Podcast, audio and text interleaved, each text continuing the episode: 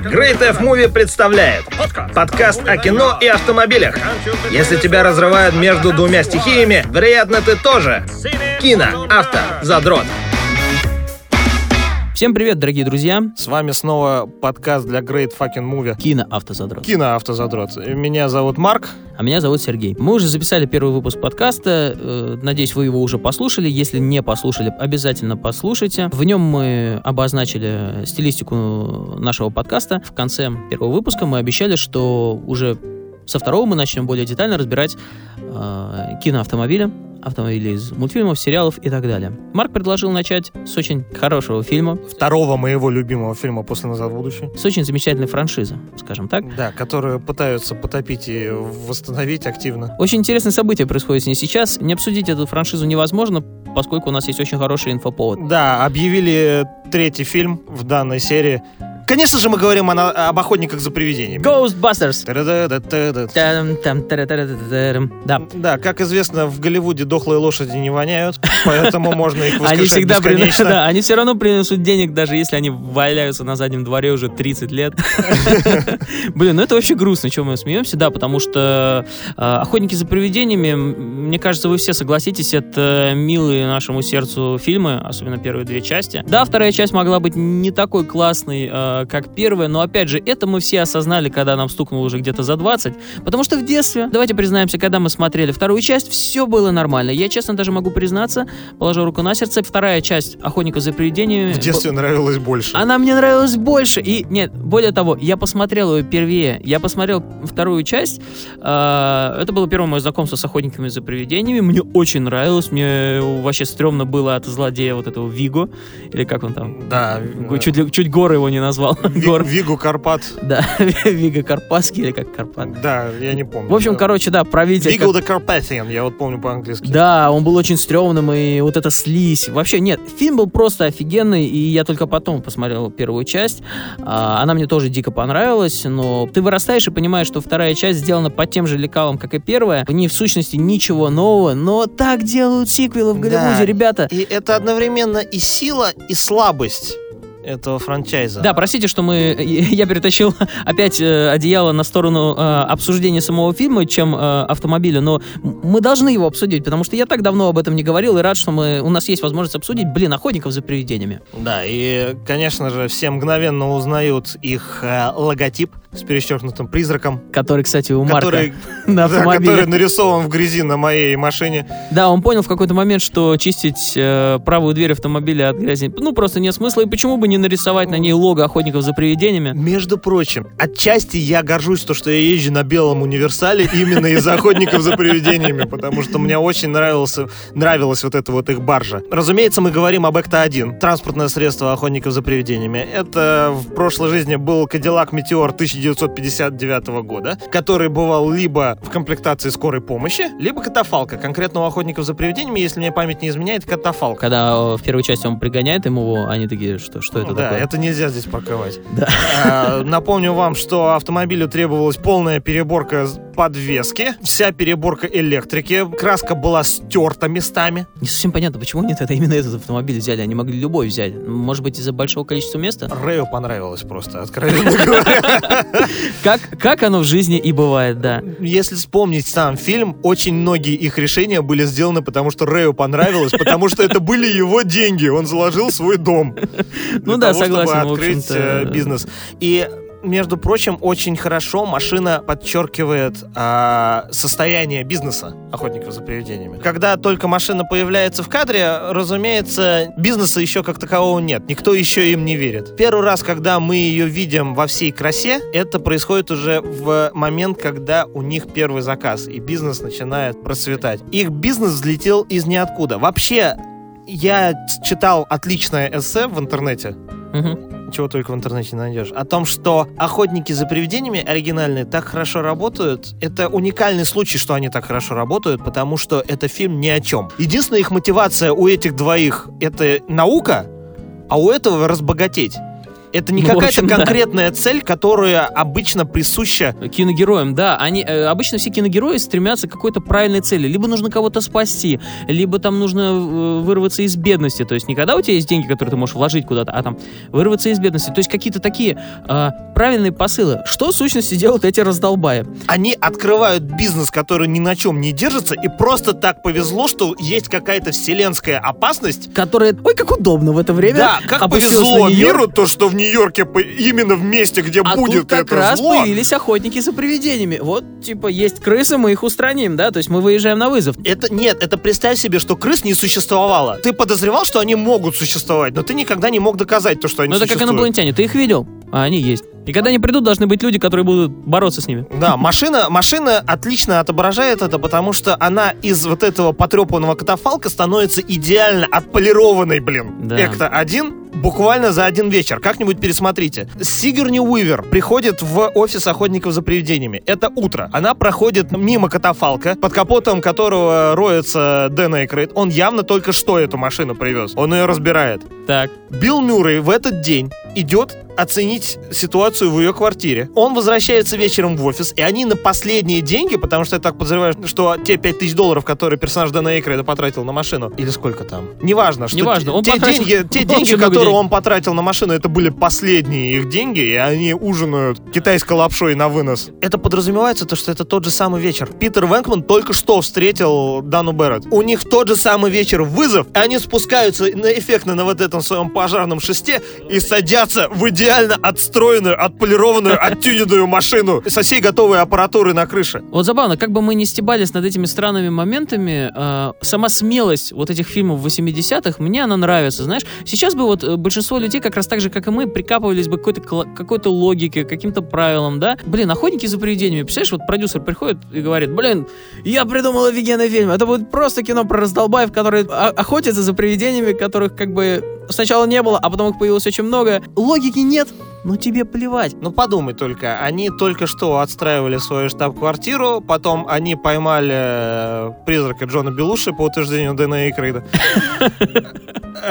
Я и забыл, я и забыл, что это был призрак Джона Белуши, да. Да, и Господи, Джон Белуши, какой он был классный мужик. потом у нас 4 минуты монтажа, и они все в делах. Они звезды Нью-Йорка. Ну, блин. Что, кстати, ровно то же самое происходит во второй части, и все так ругают вторую часть. Вот, как же так быстро? Блин, а в первом фильме что, было все нормально, что ли? В первом фильме они просто внезапно взяли, и дело пошло у них. Поговорим про символическую важность машинок. Понимаете, в чем дело? Кадиллак Метеор Универсал мог быть и катафалком, и скорой помощью. Насколько это символично. Это значит, что если ты хреновый врач, то даже пересаживаться не надо. Да, даже не стоит. Каждый раз, когда делают новый фильм об охотниках за привидениями, Вот это очень, очень смешно звучит. Каждый раз, когда делают новый фильм об охотниках за привидениями, могли бы мы в детстве подумать, что начнется вот такая вот реально да, но погоня просто за пойми, франшизой. то, что мы уже упомянули, то, что «Охотники за привидениями» — это уникальный фильм. Там ни мотивации, конфликт появляется из ниоткуда, и в конце все заканчивается, по сути, точно так же, как началось. Они никуда не продвинулись, они остались всеми теми же людьми. Ну, да, один из них получил девушку. Ну все, мы ассоциируем-то себя всегда с мужиком, который получает девушку. Да. Ну, все мужчины, которые смотрят этот фильм. Да, просто Марк к чему ведет? Вот запомните, ребята, если вы хотите понять, хороший ли вы фильм посмотрели или нехороший, сразу говорю, если герой был в одном состоянии в начале фильма, и к концу фильма он изменился, пришел к какому-то другому своему состоянию, что-то в его жизни поменялось. Я не знаю, человек хочет любви, получает девушку, человек нищий, получает богатство. У человека похитили ребенка, он ребенка спасает. Или выучивает что-нибудь новое. Да, он, он, он, он- он не знал, как готовить, в конце он становится супер-шефом. Что происходит с героями охотники за привидениями? Да ни черта не Ничего не происходит. Ну и хрен с ним, нам нравится. И проблема с этой структурой в том, что, а, обратите внимание, в Голливуде всегда есть тенденция. Голливудские продюсеры совершенно не понимают, как работает их собственный успех. Потому что, когда появился «Чужой», все подумали, что успех зависит от узких коридоров и э, инопланетной угрозы какой-то, которая разгуливает по этим А коридорам. на самом Вы деле... помните все эти фильмы, которые появились после «Чужого»? Конечно же нет. Обратите внимание, что после того, как в «Стражах Галактики» был классический рок-н-ролл, внезапно в тех фильмах, где ему вообще нету места быть, типа э, этого, как его, отряда самоубийц, внезапно появляется ни с того ни с сего э, классический рок-н-ролл. Куча лицензированной музыки, у нас есть много денег, давайте это сделаем. Только все забыли, что правильно музыку подбирать для фильма — это тоже большое мастерство. Квентин Тарантино, Мартин Скорсезе знают, как это делать. Многие люди не знают, как это делать. Просто набирает из хит-парадов и э, готово. Проблема в том, что охотники за привидениями не обладают никакими такими признаками, за которые можно ухватиться. И это сыграло злую шутку над ними же самими, когда они старались сделать сиквел, потому что они просто постарались повторить все то же самое, но они сделали работу над ошибками, и получается, что все эти ошибки, они как раз фильмы держали, потому что второй фильм, он более предсказуемый, потому что там есть мораль. Что нужно быть Пожалуй. добрыми. Нужно объединиться. Ведь доброта Нью-Йорка объединила Да, вот эту- нельзя быть копками по отношению к своим соседям. И вот эта вот нагруженность, она опять-таки отображается на самой машине. Во втором фильме машина начинает э, жизнь, она снова находится в том же состоянии, в котором находилась в первом фильме. Она отстреливается, она дымит. У нее не работает освещение. Кстати, в этом ее вот очарование, что она такая хреновая, она постоянно выпердывает вот эти вот свои... Нет, ну ты пойми, что это единственный персонаж, который, получается, как-то как меняется по, по ходу фильма. Он вначале всегда полудохлый катафалк, и он к концу всегда а, скорая помощь, которая спасает мир. который спасает как минимум Нью-Йорк, а Нью-Йорк спасает весь мир. Ну, так получается, что, оказывается, все злодеи почему-то лезут через Нью-Йорк. Ну, нравится им там. Да, и получается, вот к чему мы пришли.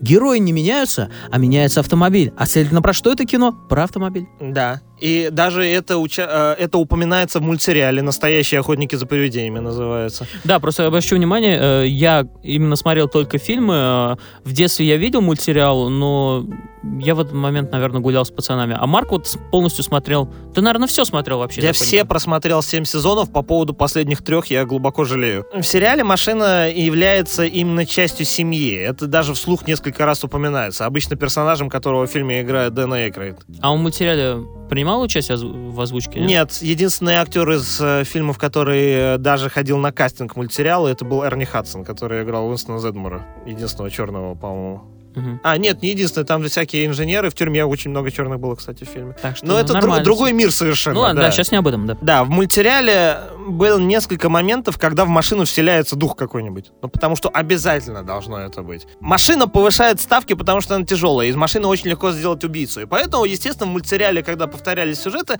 повторялись несколько моментов, когда в машину что-то вселяется и старается их убить. И каждый раз, когда они направляют свои протонные блоки в сторону автомобиля, Рэй Станс такой, нет, это машина часть семьи. Да, это интересный момент. Даже Да, если твой член семьи обезумел, он все равно твой член семьи. Это очень важно. Машина, машина становится как домашнее животное. И именно охотники за привидениями мы очень редко видим их индивидуальную жизнь. Для- потому что для зрителя... Во втором фильме они подчеркнули, что, допустим, персонаж Билла Мюррея живет в своей квартире. И просто дежурит в э, пожарном депо. Но... Кстати, да, они все живут в депо, да, получается? Э, Рэй и Игон точно Потому что дома-то уже нет. Да, ис- исполненные покойным Гарольдом Реймисом. Блин, Билл Мюррей вообще на самом деле как ферзь в этих фильмах. У него, ему всегда достается девушка. Он живет в отдельной квартире.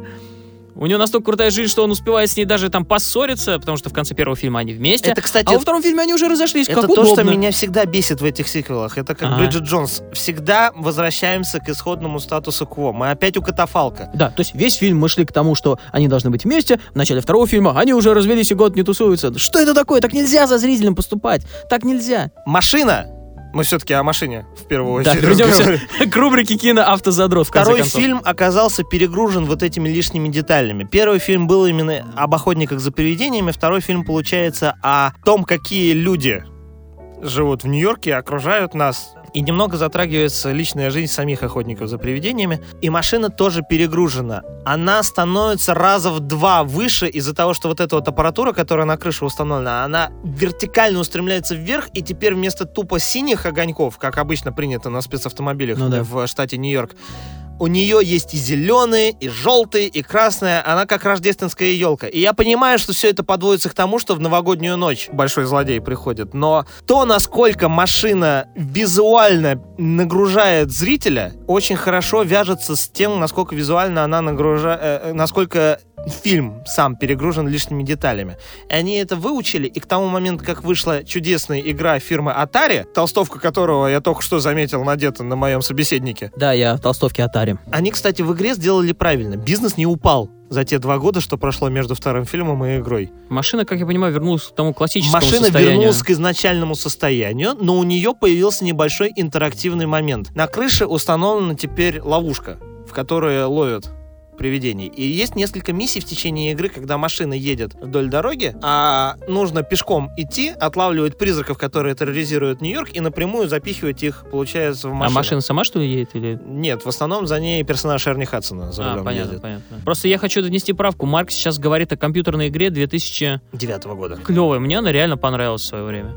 Да, а, Хоть она полностью тоже повторяет... э, она абсолютно полностью фильм. повторяет первый фильм с небольшими поправками на то, что теперь статус-кво не, от- не откатился к началу. У них все хорошо, охотники за привидениями теперь э, являются госслужбой. И просто вот это вот то, что делает э, игру чудесной, это то же самое, что первый фильм, но с исправленными косяками со второго фильма, но тем не менее косяки из первого фильма вернули. Ну, опять же, плюс в том, что ты сам теперь можешь принимать в этом участие. Тем не менее, они за рулем машины не дали поездить.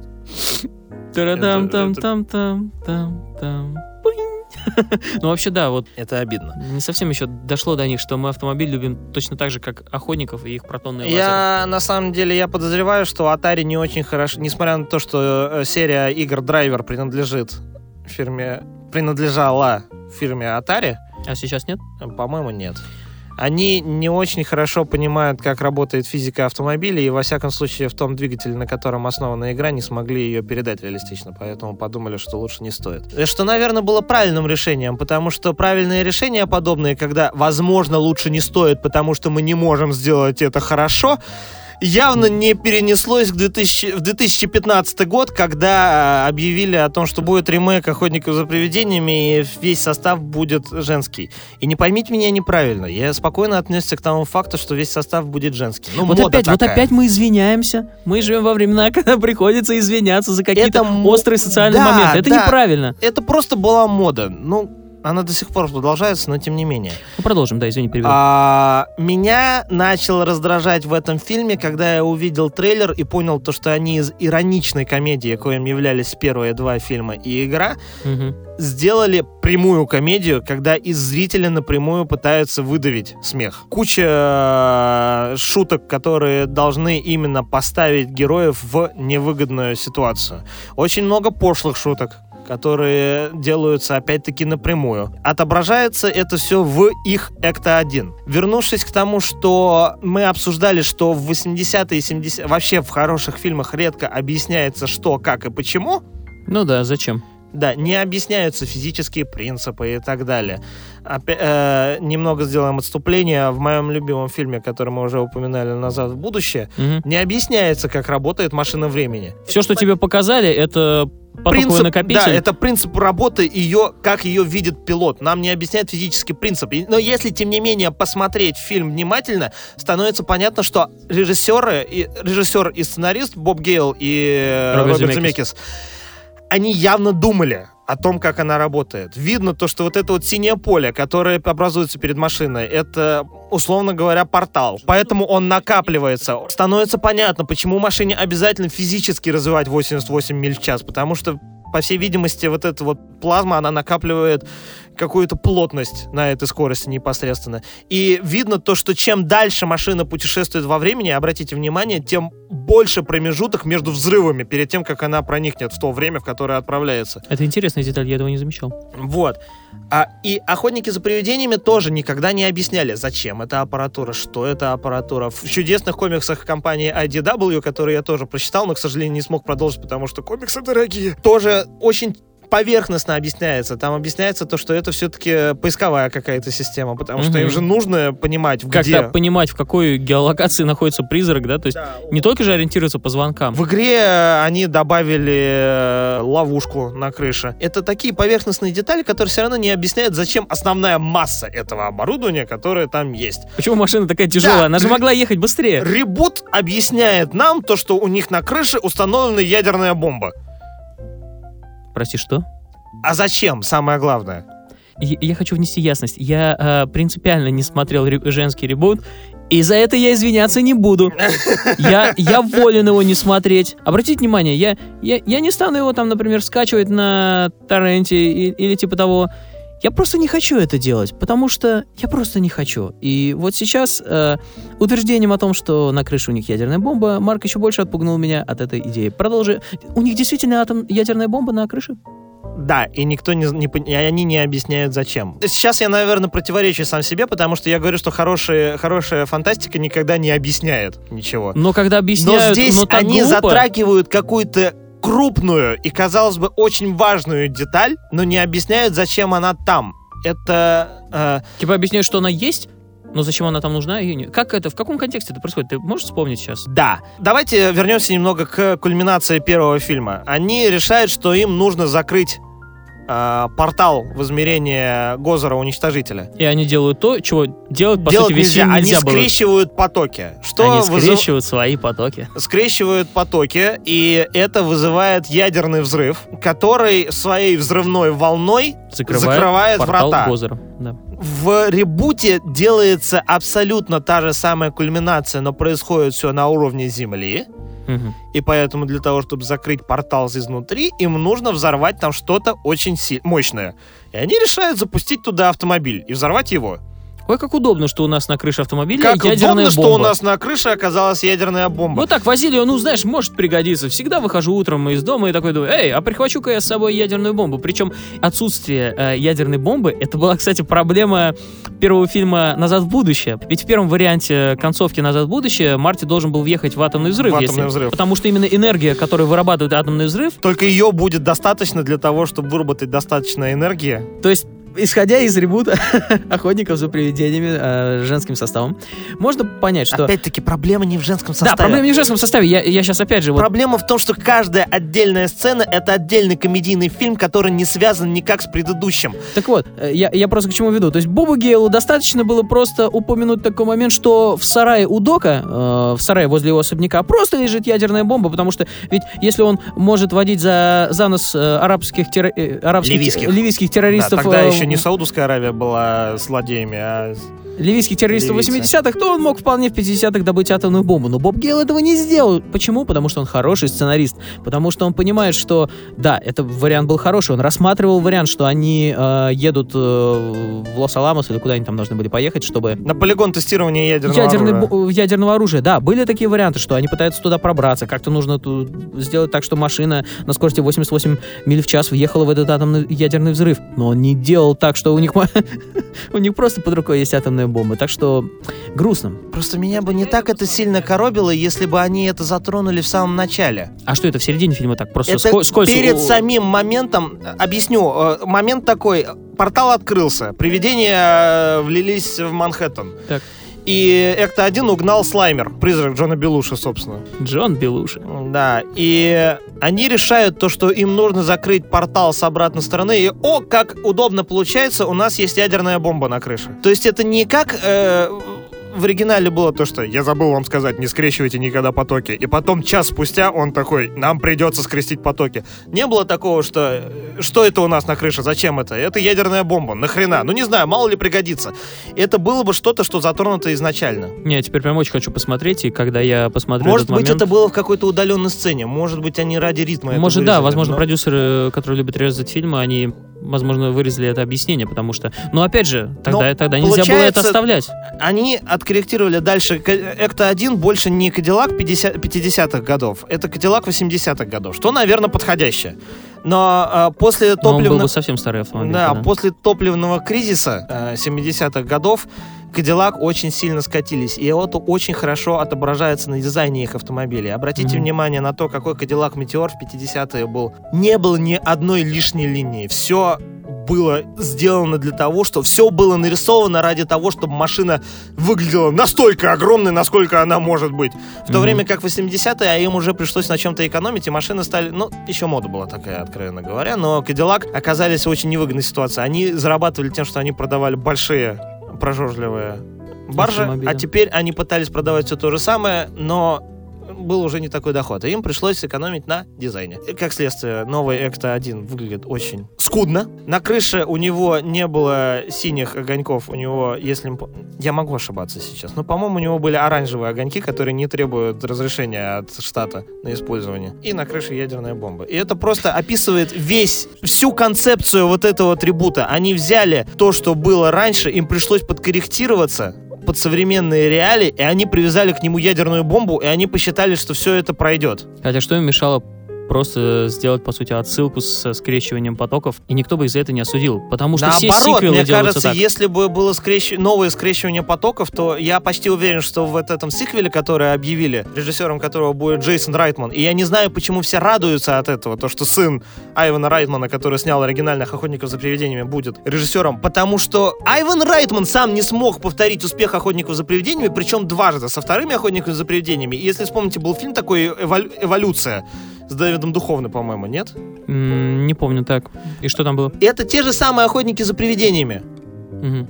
И Райтман тоже режиссер. И тоже режиссер был Райтман. И тоже не получилось. Магия охотников за привидениями неповторима. И этот Она автомат- началась и закончилась в первом фильме, по сути, да? Да, и, И это... чуть-чуть вот на второй перешла. И как-то они ухватили кусок от нее в игру. Затащили. Вообще это довольно странно, да.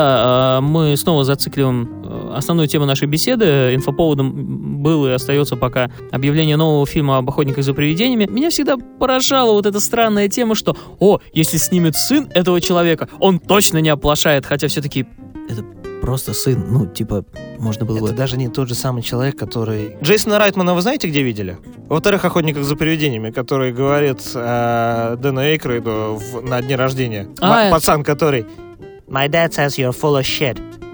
это он? Это он был. Вот э, помяните мое слово, если с фильмом будет что-то не так, слова этого маленького мальчика станут мимасом. Да, обязательно. Да, обязательно. Ну что ж, будем надеяться, что вот эти вот довольно банальные продюсерские ход- ходы, что отец передает сыну, э, так называемое вот это нет, вот. нет, нет «теперь никакой ты». гарантии, то, что это сработает. Я не люблю на самом деле эту поговорку, что природа отдыхает на на потомках э, гениев, э, потому что история показывала, что часто тоже замечательно делали вещи. Сергей Бодров младший, как бы прекрасное тому доказательство. Его отец замечательный режиссер, и он был замечательным режиссером.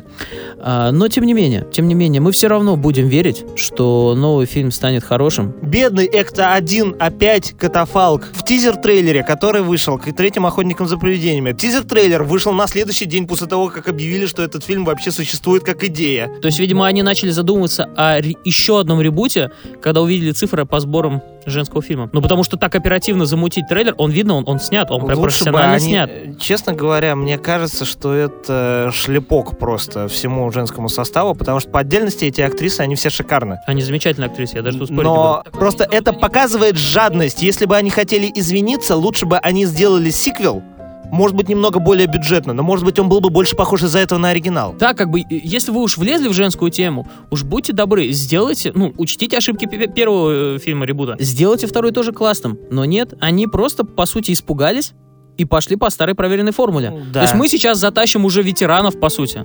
Блин, И сколько лет просто- сейчас? Сколько лет Биллу Мюррею? Ой, блин, Сколько лет Дэну Эйкрейду? лет 180 Я не видел Дэна. Эйкрейда последний раз в фильме про Джеймса Брауна. Вот недавно выходил Get On Up. Офигенный, кстати, фильм про Джеймса Брауна, посмотрите. А, и я вам скажу, Дэн Эйкрейд, а я обожаю этого актера. Это мой, наверное, один из самых любимых актеров вообще вот в эпоху 80-х. Он офигенный, причем человек не обладает какими-то там физическими данными. Он просто очаровательный. Он Вот. очень очаровательный, он торгует водкой сейчас. Это вот сейчас видео JonTron 'а накануне вышло, которое раз, а, как раз делает обзор на водку Дэна Эйкрейда и показывает, какой на самом деле он чокнутый просто персонаж. Я просто к тому, что Дэн Эйкрейд сейчас, да, выглядит уже не так, как в 80-х, и Билл Мюррей так не Ну, выглядит. невозможно не любить Дэна Эйкрейда. Да, мы их обожаем, да, он, офигенный. обаятельный. он обаятельный во всех возрастах, но я считаю все-таки ошибка тащить ветеранов, потому что, блин, э, Без, во-первых, без Гарольда Реймиса это будет уже без не Гарольда то. Реймиса уже не то. Мы очень по нему скучаем. Он тоже был невероятно очаровательной э, частью этой команды, и опять же без него будет уже не то. И мне кажется, если ветераны, наши любимые ветераны охотников за привидениями, если их и затащат в этот фильм, не в качестве маленьких камео, как, которые у них были в ребутах, а прям в качестве основных актеров, Да. мне кажется, им столько денег должны отвалить, чтобы они согласились. Потому что Мне кажется, половина, бю- половина бюджета уйдет на Билла Мюррея, потому что он самый здравомыслящий в этом плане. Потому что они сами понимают, что ну куда. Да. И не еди- они не единственное, не единственное старье, которое тащат в новый фильм. Но Экта-1, возвращаясь к Экта-1, бедный Экта-1 опять находится под э, брезентом. Да. Почему бы не сделать новую В машину? Почему каком-то, в каком-то старом пардон, амбаре. засранном амбаре, где он стоит явно уже последние 20 лет. То есть, получается, все события, которые нам показывали в игре, они не имеют значения. Меня вот это вот очень сильно расстраивает. Вселенные противоречат сами себе. Да, мы хотим увидеть еще охотников за привидениями, но, возможно, мы хотим их просто... Э, мы хотим я даже не знаю, чего мы хотим. Потому что мы, как зрители, очень противоречивые люди. И, э, мы чудо хотим. Мы хотим, чтобы как в детстве. Мы хотим, чтобы было так же весело. А в детстве всегда трава была зеленее, и фильмы круче, и актеры моложе. И автомобили были с душой, и, да? Да, и автомобили были с душой. И вот... Автомобилисты очень-очень капризные люди в этом плане, потому что они такие, мы хотим заднеприводный шестицилиндровый автомобиль на механике. Автопроизводитель такой, пожалуйста. А мы такие, не, ну он ненадежно будет, я, наверное, лучше на Hyundai поезжу.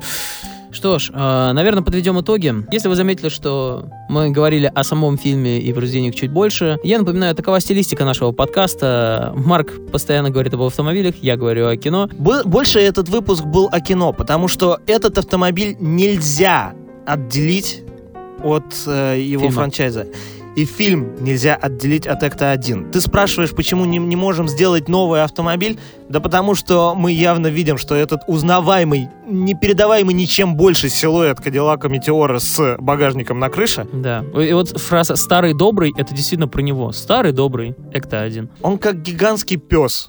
Он устал. Старый верный Дайте пес. ему отдохнуть пристрелите его уже.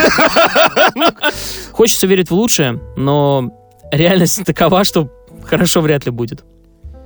Экта-1 уже в первом фильме был старьем, из него вытянули отличное э, транспортное средство, который, о котором мало чего можно сказать, потому что в отличие от большинства автомобильных транспортных средств он не летает, хотя должен был по черновому сценарию. Серьезно? Да. Ну, черновой сценарий мы затрагивать не будем, это очень глубоко.